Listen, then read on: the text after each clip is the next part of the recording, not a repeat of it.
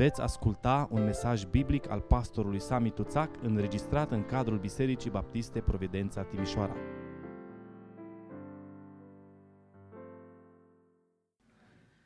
Deschidem Sfânta Scriptură în Cartea Proverbele lui Solomon, capitolul 20 și vom citi versetul 6, pagina 657.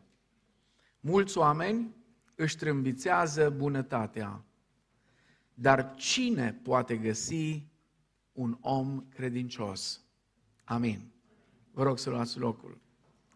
Cu ajutorul Domnului, în dimineața aceasta continuăm seria de mesaje începute încă anul trecut și oprită atunci când am intrat în Advent. Fii ceea ce Dumnezeu vrea să fii. Vă reamintesc, spuneam atunci când am început seria aceasta de mesaje că atunci când ne uităm în viețile noastre, când reflectăm la dorințele noastre și apoi ne uităm la ceea ce Dumnezeu dorește să fim, constatăm că de cele mai multe ori, majoritatea covârșitoare a copiilor lui Dumnezeu își doresc să fie exact ceea ce Dumnezeu își dorește ca ei să fie. Problema nu este cu dorința, ci problema este cu înfăptuirea. Adică cum reușim practic, realmente să fim ceea ce Dumnezeu vrea să fim. Noi toți știm idealul, însă realul este cel care ne încurcă.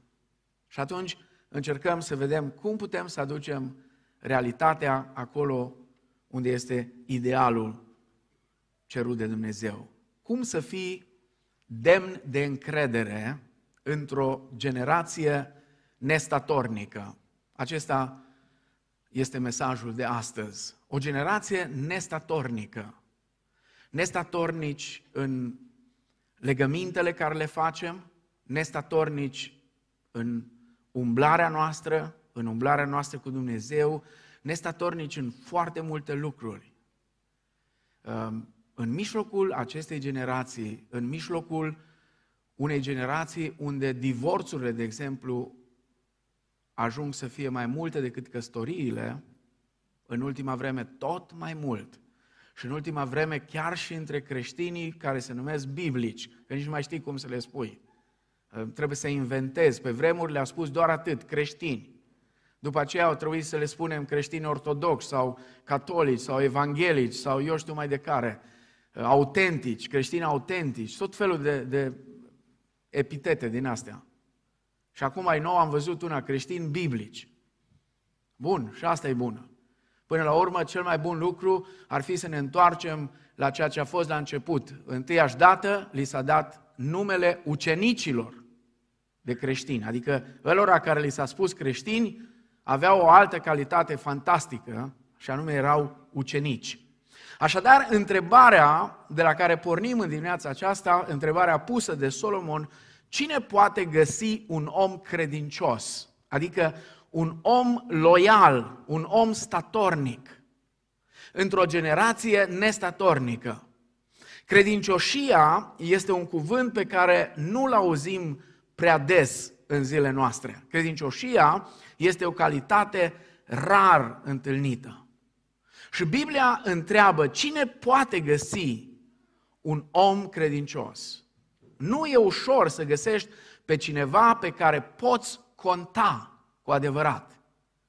Pe cineva care dacă îți spune ceva, așa este, așa se întâmplă, așa va face, indiferent de cât costă asta. Traducerea Good News Translation traduce în felul următor, uh, Proverbele 20 cu 6. Fiecare vorbește despre cât de credincios și loial este, dar încearcă să găsești pe cineva care chiar este.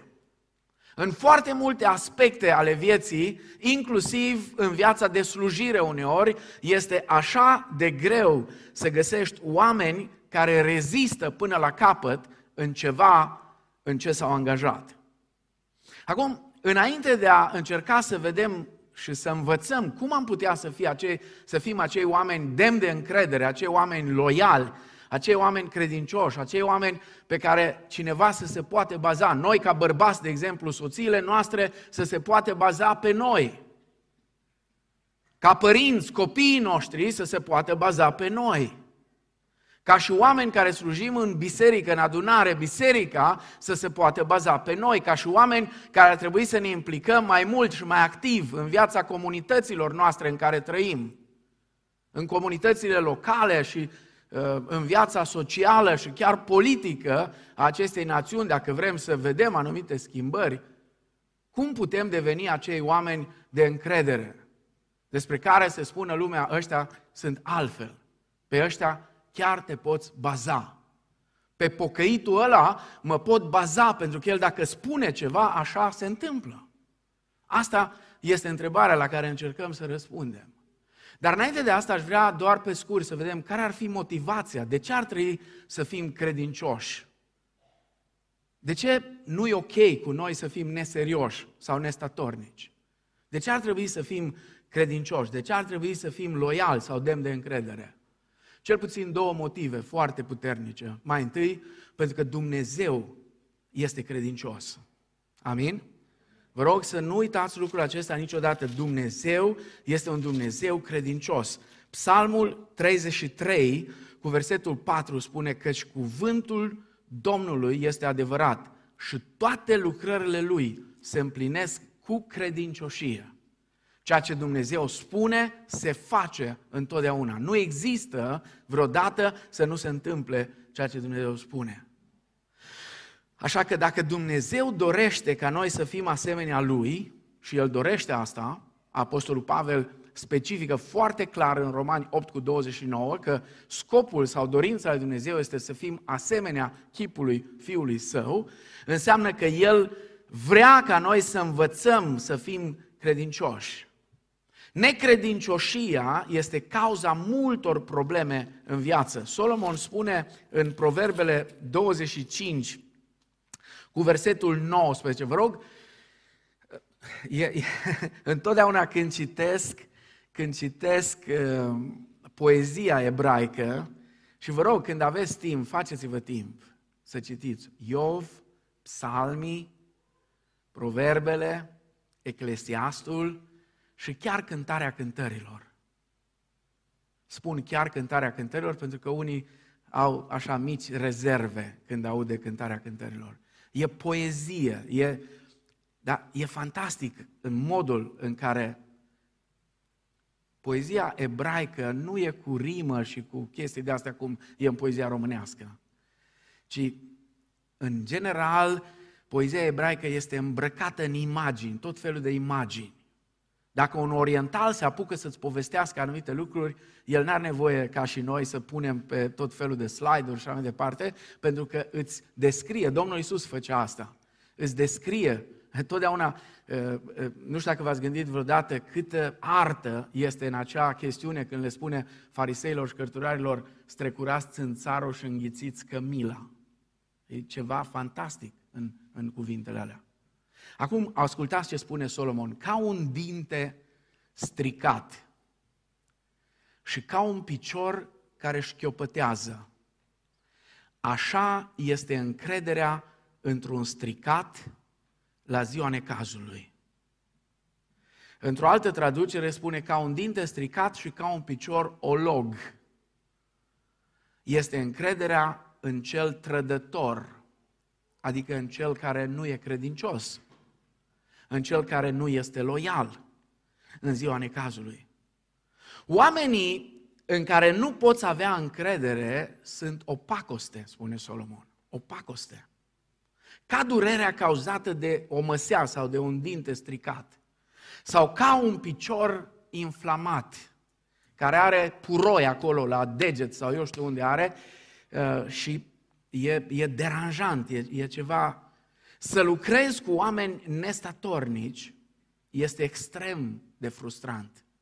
În schimb, întotdeauna oamenii apreciază pe cineva pe care se pot baza. Întreabă-te în dimineața asta, e început de an. Ai reputația că ești om de încredere? Și ar risca viețile cei care te cunosc bazându-se pe credincioșia ta? Poate că ești talentat, educat, creativ, dar dacă nu ești de încredere, talentele tale nu valorează prea mult. Spunea cineva, cea mai mare abilitate este să fii demn de încredere, să fii loial. Apoi un al doilea motiv, nu doar pentru că Dumnezeu este credincios, ci pentru că Dumnezeu răsplătește credincioșia. Dumnezeu răsplătește credincioșia. Domnul Isus folosește mai multe pilde, dar una dintre ele este fantastică, pilda talanților. Matei, capitolul 25. Nu-mi permite timpul, dar mă bazez pe faptul că cei mai mulți știți pilda aceasta. În esență, un om care trebuia să plece într-o țară îndepărtată și-a adunat ce avea și a dat la trei din slujitorii lui, fiecare după abilități. Unea unu, unea doi și unea cinci talanți. Și la sfârșit, spune Scriptura, că a venit să facă conturile, adică să verifice conturile, să vadă ce a făcut fiecare. Mesajul acestei pilde transmis de Domnul Isus este că într-o zi Dumnezeu ne va judeca. Oricum, contextul în care apare pilda, de fapt, este ultima pildă înainte ca Domnul Isus să vină să spună când va veni Fiul omului și va sta pe scaunul de, de, de, de domnie al slavei sale. Toate popoarele vor fi adunate la judecată. Într-o zi Dumnezeu ne va judeca dar Dumnezeu nu ne va judeca pentru a evalua abilitățile noastre. Uneori, scuza, și într-un fel e de înțeles, ne scuzăm, nu pot să fac cu tare sau cu tare lucru pentru că nu am abilitatea respectivă. E adevărat, nu avem toți aceleași abilități. Și uh, nici nu așteaptă cineva de la noi să avem toate abilitățile. Problema este nu sau nu sunt abilitățile care nu le avem, ci cele care le avem. Pentru că stăpânul, când a dat talanții, a dat în conformitate cu abilitățile fiecăruia. Nu i-a dat la ăla care avea mai puține abilități cinci, i-a dat doar unul. Multe a dat la ăla care a dat unul, să știți, foarte mult. Nu mai vorbesc de ăla care a primit cinci. Dumnezeu nu ne va evalua nici bunele intenții. Să nu uitați, drumul spre iad, spunea cineva, este pavat de-a dreptul cu intenții bune. Nu, Dumnezeu ne va judeca și ne va răsplăti după credincioșia noastră. Biblia spune că persoana credincioasă va fi răsplătită din plin. Vă amintiți? Care au fost cuvintele pe care stăpânul când s-a întors le-a spus atât celui cu cinci talanți cât și celui cu doi, care au spus, Doamne, mi-ai dat atât, uite ce am făcut eu. Bine, rob bun și cum? Și credincios. Bine, rob bun și credincios. Ai fost credincios pentru puține lucruri, te voi pune peste multe lucruri. Cred că ar fi suficientă pilda aceasta ca să ne formăm o teologie sănătoasă despre răsplătirea în cer. O problemă cu care protestanții se confruntă de sute de ani. Problema răsplătirii în cer. Uneori atât de obsedați suntem de mântuirea numai prin har, numai prin credință, încât uităm că și dracii cred și se înfioară. Că nu e suficientă credința la nivel teoretic, ci credința pur și simplu trebuie să manifeste practic în faptele bune. Da, nu suntem mântuiți prin fapte. Nu despre asta e vorba. Suntem mântuiți prin credință, dar credința fără fapte este moartă. Bine, rob bun și credincios. Biblia spune că cel care este loial, care este credincios, va fi răsplătit pentru asta. Așa că dacă vrei să fii răsplătit în cer, ar trebui să înveți cum să devii o persoană credincioasă și de încredere, o persoană loială. Haideți să vedem în minutele următoare ce putem face pentru a dezvolta credincioșia în viața noastră. Câteva lucruri foarte practice și să știți că Eu nu mi-am dat seama atunci când am făcut toate planificările mesajelor, eu predic foarte planificat, nu mi-am dat seama că mesajul ăsta va cădea exact în prima duminică din an. Dintr-o serie de 12 mesaje, ăsta exact acum. Dumnezeu le-a rânduit așa. Dacă era după cum le-am rânduit eu, trebuia aproape să fi terminat în anul trecut. Primul lucru, dacă vrei să-ți dezvolți această abilitate fantastică, și anume credincioșia, învață să-ți ții promisiunile. Învață să-ți ții promisiunile. Habar n-am ce promisiuni ai făcut în noaptea de Revelion. Habar nu am. Nu mă apuc, am văzut că e la modă să scrii tot fel de rezoluții și așa mai departe. Și bine e să scriem anumite rezoluții pentru noi. Dar și mai bine decât a le scrie este să ne ținem efectiv de ele.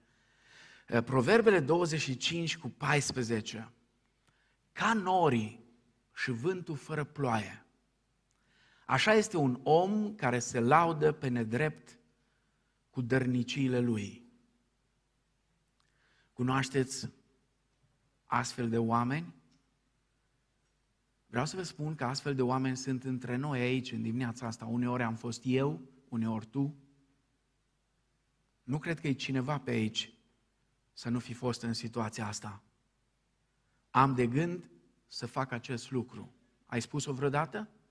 Am de gând să fac acest lucru, dar niciodată nu ți-e timp să-l faci.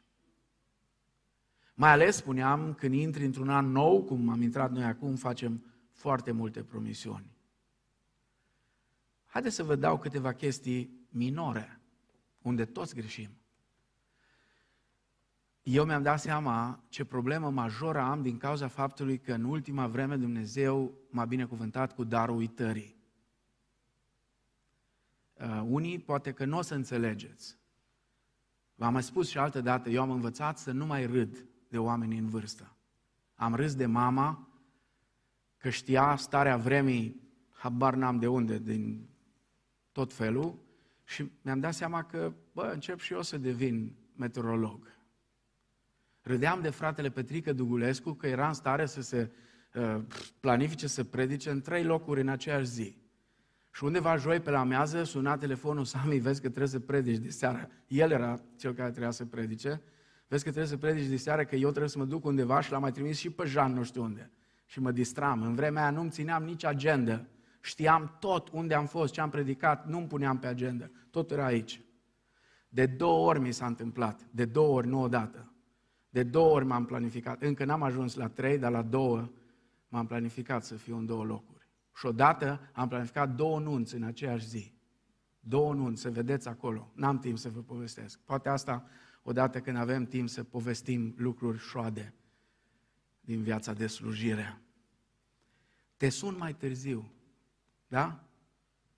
Și când ai sunat? Poi marți. da? Te sun mai târziu. Vi s-a întâmplat vreodată să te sune unul la care trebuia să-i dai o plată să-i faci. Ți-am trimis deja cecul sau am făcut plata deja. Dar n-ai făcut-o. Îți voi înapoia curând lucrurile care le-am luat de la tine, dar nu le-ai înapoiat, nu s-a întâmplat. Poate că zâmbim, sunt lucruri mărunte, zicem noi. Dar lucrurile mărunte, dacă nu suntem credincioși în ele, nu vom fi credincioși nici în cele mărețe. Ține-te de cuvânt. Ți s-a întâmplat să promiți ceva copiilor doar ca să scapi de ei? Ei vin, tati, și ai spus, da, facem. Mie mi s-a întâmplat. Poate vouă nu, dar mie mi s-a întâmplat. Să știți, unele lucruri care noi le spunem copiilor noștri nici măcar nu ni se întipăresc în minte nouă. Pentru că n-am fost atenți, poate, la ce am spus. Dar copiii nu uită. Și vă rog să rețineți, nu uită niciodată. Nici odată. Niciodată nu uită. Când spui, poate că vom merge undeva, copiii știți ce înțeleg? Plecăm 100%. Și deja încep să-și facă bagajele. Așa că dacă te-ai scăpat și ai spus, poate mergem nu știu unde, punte și fă bagajele. Pentru că altfel ă, copiii o să spună că nu ești de încredere. Să știți, întotdeauna e mult mai ușor să vorbești decât să faci. Proverbele 20 cu 25. Este o cursă pentru un om să facă în pripă o făgăduință sfântă. Și abia după ce a făcut juruința să se gândească. Gândiți-vă numai la Iefta, n-am timp. Cei care nu știți cine căutați-l pe Google. Îl găsiți. Gândiți-vă numai la Iefta. Știți care este principala problemă din relațiile părinte-copil? Resentimentele. Știți care este principala cauză a resentimentelor? Promisiunile încălcate.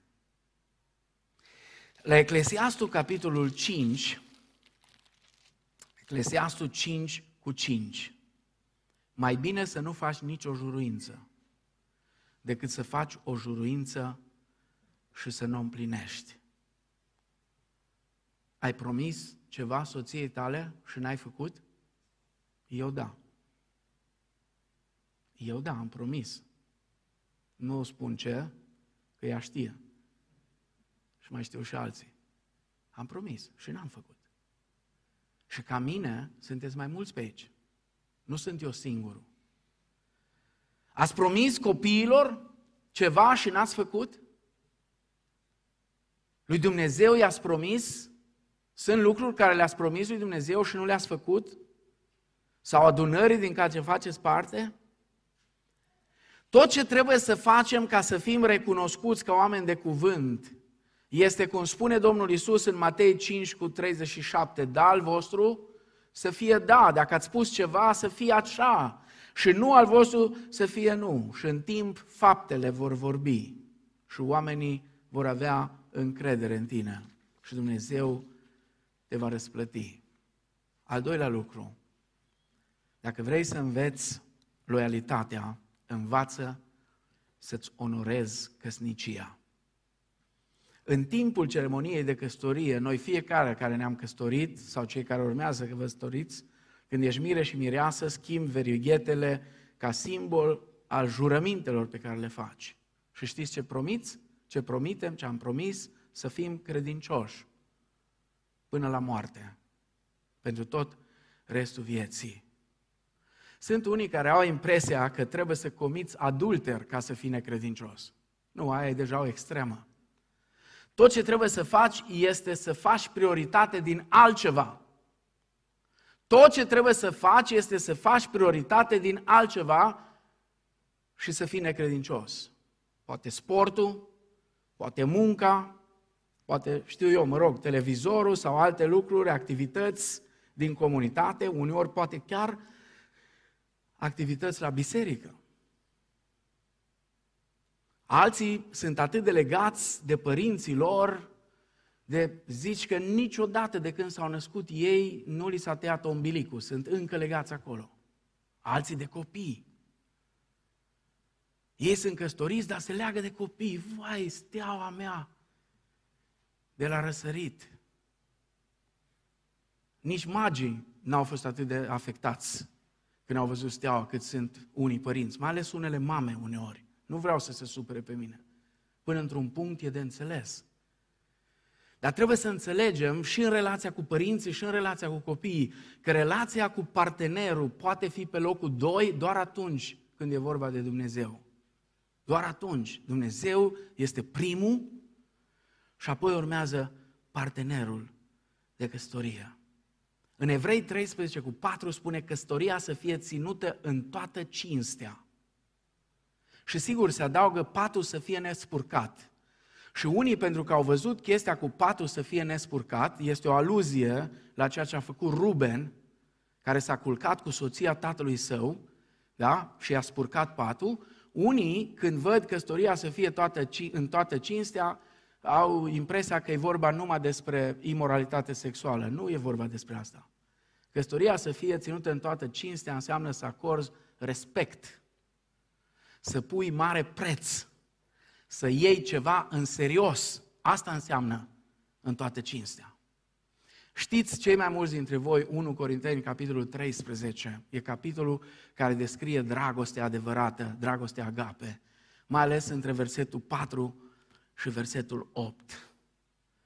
Atunci când iubești pe cineva în felul acesta, persoana aceea poate conta pe tine. Pentru că întotdeauna dragostea și încrederea merg mână în mână.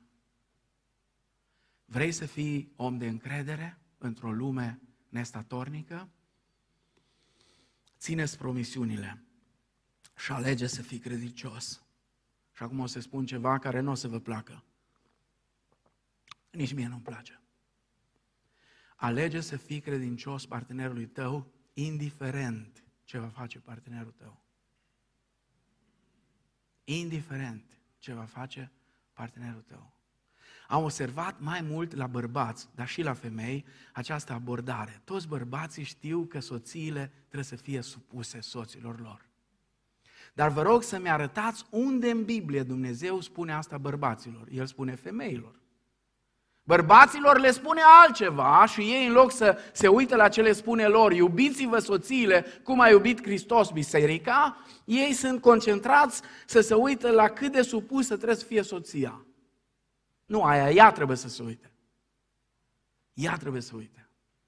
Și eu trebuie să fiu de încredere și loial partenerului meu de căsătorie, indiferent de ceea ce face partenerul meu. Al treilea lucru, învață să-ți folosești talentele. La 1 Petru, capitolul 4, cu versetul 10, Apostolul Pavel spune că noi suntem un fel de manageri, un fel de um, administratori ai tainelor felurite ale lui Dumnezeu ca niște buni ispravnici ai harului felurit al lui Dumnezeu, fiecare din voi să slujească altora după darul pe care l-a primit. Și puteți să citiți mai departe. Dumnezeu ne-a dat anumite abilități, anumite talente și daruri spirituale. Poate că o să vă surprindă, dar și în economia lui Dumnezeu există anumite principii care noi avem impresia că funcționează doar în lumea noastră.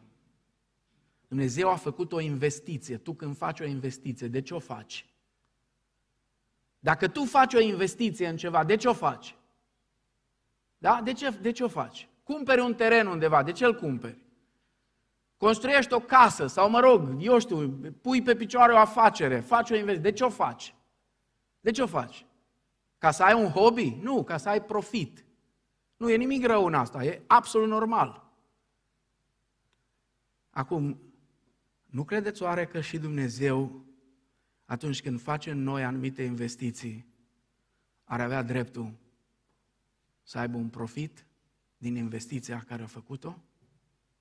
Dacă tu nu-ți folosești talentele sau darurile primite, alți oameni vor fi înșelați, pentru că tu nu contribui cu ceea ce în mod unic Dumnezeu te-a înzestrat să oferi. Mereu spuneam, venim cu scuze. Eu nu sunt așa de talentat ca Radu, nu pot să cânt ca el la pian. A, pot să cânt ceva, dar nu sunt așa de talentat ca el sau ca ea. Dragii mei, doar pentru că nu putem face ceva spectaculos, nu înseamnă că suntem scutiți să facem ceea ce putem face. Credincioșia depinde de ceea ce fac cu ceea ce am. Nu putem fi toți eminenți, dar putem toți fi credincioși. Credincioșia este ceea ce contează pentru Dumnezeu. Al patrulea lucru, învață să-ți folosești timpul cât mai bine. Încă o dată, mulțumesc Domnului că în suveranitatea Lui și în providența Lui a gândit ca astăzi să fie mesajul acesta. Luați seama, deci, spune Pavel, Efeseni 5 cu 15, să umblați cu băgare de seamă, nu ca niște neînțelepți, ci ca niște înțelepți. Noi toți avem același volum de timp, 168 de ore pe săptămână. Ăsta e volumul de timp, dintre care de obicei 40 de ore sunt orele de lucru. Mai mult sau mai puțin aici. Dar avem toți 168 de ore. Philips, în traducerea lui parafrazată, traduce așa, trăiți-vă viața așadar cu un simț al responsabilității și nu ca niște oameni care nu știu semnificația vieții, ci ca unii care o cunosc. Folosiți-vă cât mai bine timpul. Eram foarte tânăr, numai ce venisem din armată. Și l-am auzit într-o predică acolo pe Romulus, pe fratele Petrică Dugulescu, citând din cineva. Și mi-am notat și mi-a rămas ca un slogan, dacă vreți, mai mult decât ca un moto, îți iubești viața, nu-ți risipi timpul. Îți iubești viața, nu îți risipi timpul. Dacă cunoști semnificația vieții, nu risipi timpul. Ce putem face cu timpul nostru, cu cele 168 de ore care le avem în fiecare săptămână date de Dumnezeu? Putem fie să-l consumăm, fie să îl irosim, fie să-l investim. Cel mai bun mod de a ne folosi timpul este să-l investim în ceva trainic. Credincioșia presupune administrarea timpului. Și e foarte important să investim în ceva trainic. Nu mai știți, cei mai mulți dintre voi, cântarea asta, dar pe vremuri ea suna cam așa, precum trec strelele strălucitoare de raza soarelui dimineața, așa vei trece de aici, lăsând toate. Dar ce lui Iisus ai făcut, va sta. Asta rămâne, nu se vestejește, spune cântarea mai departe. Ce ai făcut pentru Isus va sta. Atenție mare! Există doi mari consumatori de timp. Și deja în mintea unora spune telefonul și mai ce? Ce? Nu aud. Există doi mari consumatori de timp. Regretul și îngrijorarea. Regretul și îngrijorarea. Când tot regretăm trecutul și tot analizăm ceva ce nu mai poate fi schimbat, irosim foarte mult timp. Când ne îngrijorăm pentru viitor, irosim timp cu privire la lucruri care s-ar putea să nu se întâmple niciodată. Unii dintre noi avem această gândire numită când și apoi. Ați auzit de gândirea asta când și apoi? Când vor începe copiii școala, când vor termina copiii școala, când se vor căsători copiii, când voi ieși la pensie, apoi voi găsi și eu timp să-L slujesc pe Domnul. Dumnezeu spune să fim credincioși acum. Așa că pune viitorul tău în mâna Lui. Pune valoare pe timpul tău. Pentru că e început de an, vino cu agenda ta înaintea Domnului. Vino cu programul tău înaintea Domnului. Lasă-L pe Domnul să șteargă de acolo ce nu trebuie și să pună ce trebuie. Asta înseamnă să fii credincios. Să pui timpul să-l investești cu folos. Următorul lucru, învață să cultivi loialitatea personală. Proverbele 17 cu 17. Prietenul adevărat iubește oricând și nenorocire ajunge ca un frate. O persoană credincioasă este alături de prietenii săi întotdeauna. Prietenii adevărați sunt cei care poți conta pe ei în momente critice. Când vin vremurile grele, un prieten adevărat nu te lasă singur în mijlocul încercării, ci te ajută să ieși de acolo.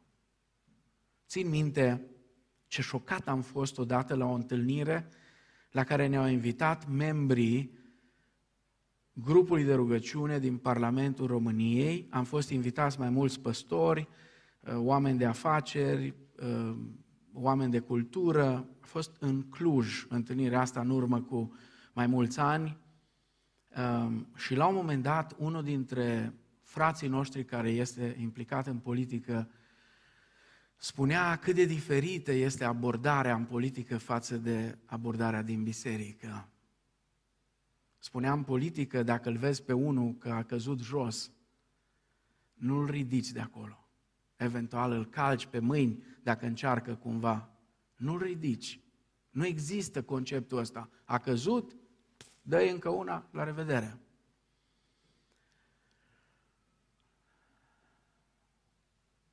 În Biserica lui Hristos nu e așa. În Biserica lui Hristos, Apostolul Pavel spune, ridicați-l cu Duhul blândeții pe cel care a căzut și ai grijă să nu cazi și tu. Întreabă-te în dimineața asta, cui îi ești loial, în afară de tine? Sunt foarte mulți care sunt loiali lor înșiși. Dar cui îi ești loial? Cine poate conta pe tine? Am citit mărturia unui păstor, mi-a plăcut așa de mult. Spunea că într-o zi a venit la el cineva din echipa lui cu care slujea și a spus, vreau să spun un singur lucru, indiferent de ce se va întâmpla, voi fi întotdeauna prietenul tău. O asemenea loialitate este o comoară de neprețuit. Dă voie să te întreb ceva foarte aplicativ. Dacă ar fi să scrii la cinci oameni, cinci oameni, pe cine ai conta? Cine sunt acele cinci persoane la care îi scrie?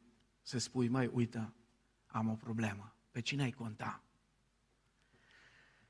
Sau cine ți-ar scrie ție dintre oamenii pe care îi cunoști, dintre cei care spun că sunt prietenii tăi sau frații tăi din adunare, cine ți-ar scrie să spună, mă pot baza pe tine atunci când lucrurile nu merg bine? Următorul lucru, învață să-ți administrezi bine banii.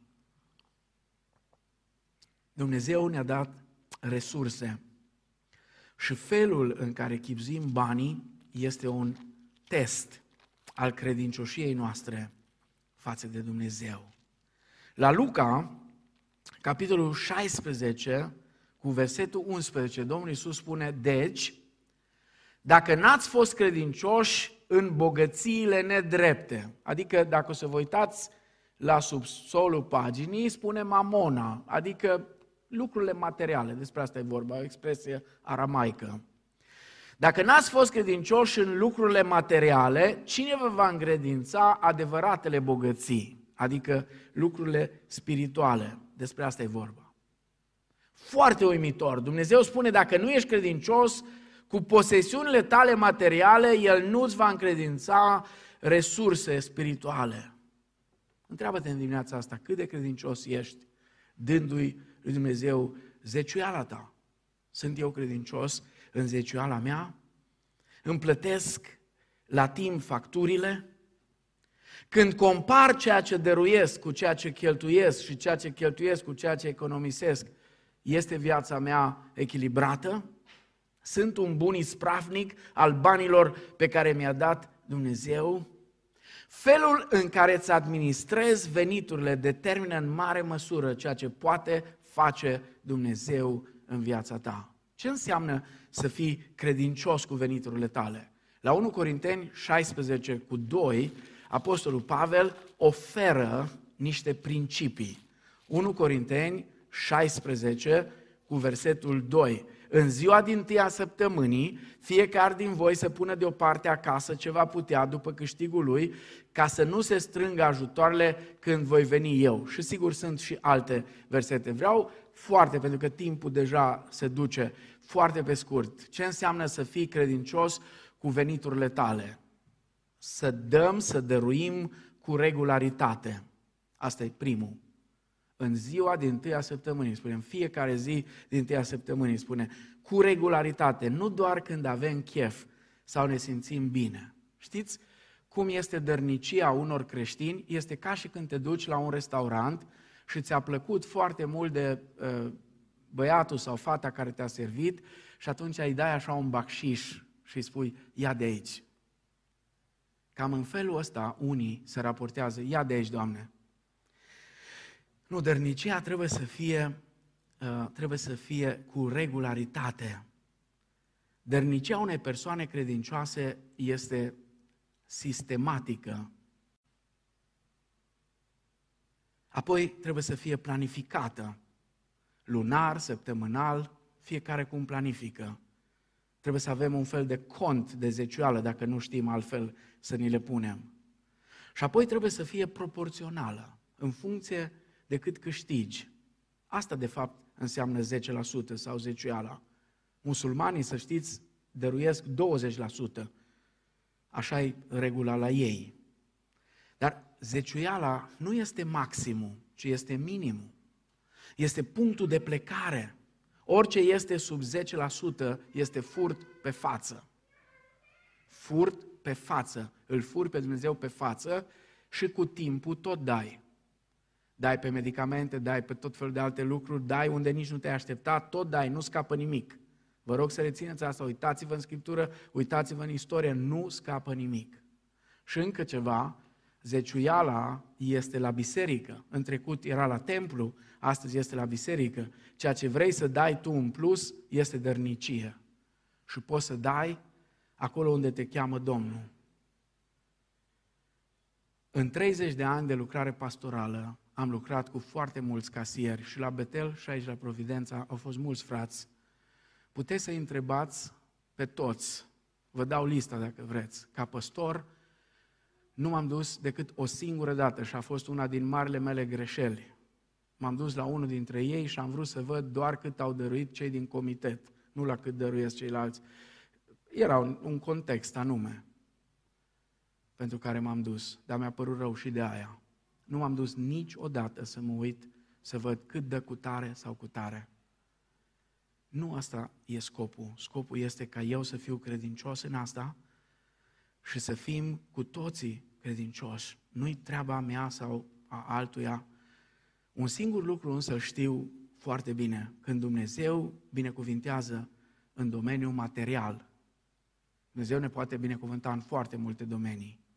Când Dumnezeu binecuvintează în domeniul material, are de-a face și cu credincioșia în administrarea banilor. Una din marile prostii pe care foarte mulți creștini le fac este următoarea. Ei dau cu regularitate zeciuială, dar pe urmă 90% cheltuie cum îi taie capul. Spunând banii sunt ai mei. Nu, Biblia spune banii sunt ai Domnului, a Domnului pământul cu tot ce El ți-a dat în administrare. De aceea trebuie foarte multă înțelepciune aici și desigur smerenie. Apoi învață să fii conștiincios la locul de muncă. Viața, spuneam, e alcătuită din lucruri mici. Ești credincios în cele mici, vei fi și în cele foarte importante. Nu ești în alea mici, nu vei fi nici în alea mari. Credincioșia este afectată de felul în care avem grijă de lucrurile care nu sunt ale noastre, spune Domnul Isus. Le numește bogățiile nedrepte. Luca 16 cu 12. Poate nu te-ai întrebat niciodată, dar întreabă-te cum faci economie la servici. Dacă ar fi, de exemplu, să lucrezi undeva unde ai o slujbă regulată, te duci și tot felul de consumabile, dacă ar fi să le plătești, cum le-ai folosi? Dacă ar fi ca tu să fii șeful și fabrica la care lucri sau eu știu, compania la care lucru să fie a ta, câte pauze de cafea ți-ai lua? Sunt lucruri mărunte, foarte mărunte. Dacă închiriezi o mașină, de exemplu, noi nu prea închiriem, dar dacă iei ceva care nu e a tău, ceva, un lucru cum te comporți cu el? Ce atitudine ai față de lucrurile care nu-ți aparțin ție direct? Da? Uneori chiar și aici, la adunare, când venim împreună, ne place să avem tot felul de partiuri, poate că e bine mai mulți dintre noi să ne uităm cam la ce rămâne pe lângă noi. Exact cum facem acasă. Pentru că e vorba de noi toți. A, nu e vorba de mine direct, nu e vorba de casa mea personală, dar e vorba de casa noastră. Înțelegeți? Toate lucrurile acestea sunt foarte importante. Credincioșia este importantă în toate domeniile vieții. De aceea Pavel spune să faceți toate lucrurile ca pentru Domnul, nu ca pentru oameni. Ca pentru Domnul.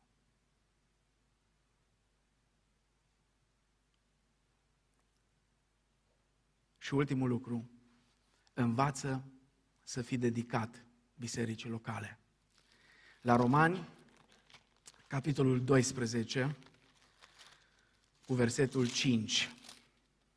Romani 12 cu 5. Tot așa și noi care suntem mulți, alcătuim un singur trup în Hristos. Dar fiecare în parte suntem mădulare unii altora.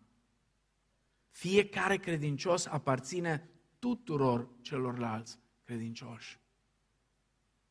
Nu unei anumite grupări sau unui grup sau unor simpatii sau eu știu, ci fiecare credincios aparține tuturor celorlalți din trupul lui Hristos.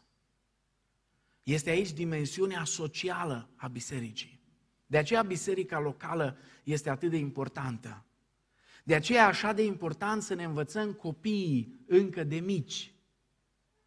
Și vă atrag atenția că copiii noștri, și când spun ai noștri, spun și de al meu care e mic. Da? Nu știu să salute. N-au, eu când eram de vârsta lor, dacă treceam la mine la coșteul de sus pe lângă cineva, îmi spunea câte o nană, bună ziua căciulă, că stăpânul n-are gură. Da? Trebuie să lucruri care le învățăm, trebuie să le învățăm. Și le învățăm de la modul în care Domnul Isus se dezvolta. Spune la Luca, capitolul 2, cu versetul 52, că Isus creștea în înțelepciune, da, dimensiunea intelectuală, în statură, dimensiunea fizică, era tot mai plăcut înaintea oamenilor, dimensiunea socială, și înaintea lui Dumnezeu, dimensiunea spirituală. Noi trebuie să investim atât în viețile noastre, cât și în viețile copiilor noștri, în toate cele patru. Noi, ca și creștini, în plus, pe lângă toate astea, suntem angajați într-o luptă spirituală, spune Apostolul Pavel la Efeseni, capitolul 6, versetele 10 la 18. Și apoi în 2 Timotei 2 cu 3 spune că suntem asemenea unor ostași. Fiind în această armată a lui Hristos, fie că ne dăm seama sau nu, avem sprijin, avem nevoie de sprijin și de întărire. Acum încercați să vă închipuiți următoarea situație. Ești în război și ești undeva la un birou de recrutare și vine un ostaș și spune, eu vreau să mă înscriu în oaste, vreau să fiu parte, vin voluntar să lucrez în armată. Dar am o singură condiție. Nu vreau să fiu într-un pluton anume. Eu vreau să fiu așa, peste tot. Nu, nu vreau neapărat în plutonul ăsta. Unii nu înțelegeți termenii. Dacă când te duci în armată, ești într-o companie, ești într-un pluton, nu poți să ieși de acolo. Să uită la la tine care, cum adică să vii la armată? Păi nu, că eu dacă, eu știu, poate plutonul ăla trebuie să lupte undeva, mă duc în altul, că na, mie nu prea îmi place. Eu sunt din uh, ăia care religia nu-i lasă să pună mâna pe armă. Și tot felul de invenții. Acum gândiți-vă că uneori cam așa arată dedicarea unor creștini. Noi trebuie să înțelegem că atunci când am devenit creștini, ne-am dedicat lui Hristos și unei biserici locale. Loialitatea sau calitatea de membru înseamnă un angajament față de alți creștini. Nu poți pretinde că ești creștin dacă nu ești dedicat lui Hristos și adunării locale din care faci parte. Soția unui păstor a fost întrebată. Cred că un păstor nu știa să răspundă așa de bine cum a răspuns soția lui. Care este diferența dintre o persoană care doar vine la biserică și o persoană care este membră într-o biserică? Membralitatea presupunând implicare activă din perspectiva acestei doamne. Și ea a răspuns așa, este ca și diferența dintre a fi căsătorit și doar a trăi împreună cu cineva. Diferența o face dedicarea. Coinonia, coinonia, părtășia, înseamnă dedicare unul altuia și lui Hristos. Dedicare celorlalți creștini, așa cum îi suntem dedicați lui Hristos.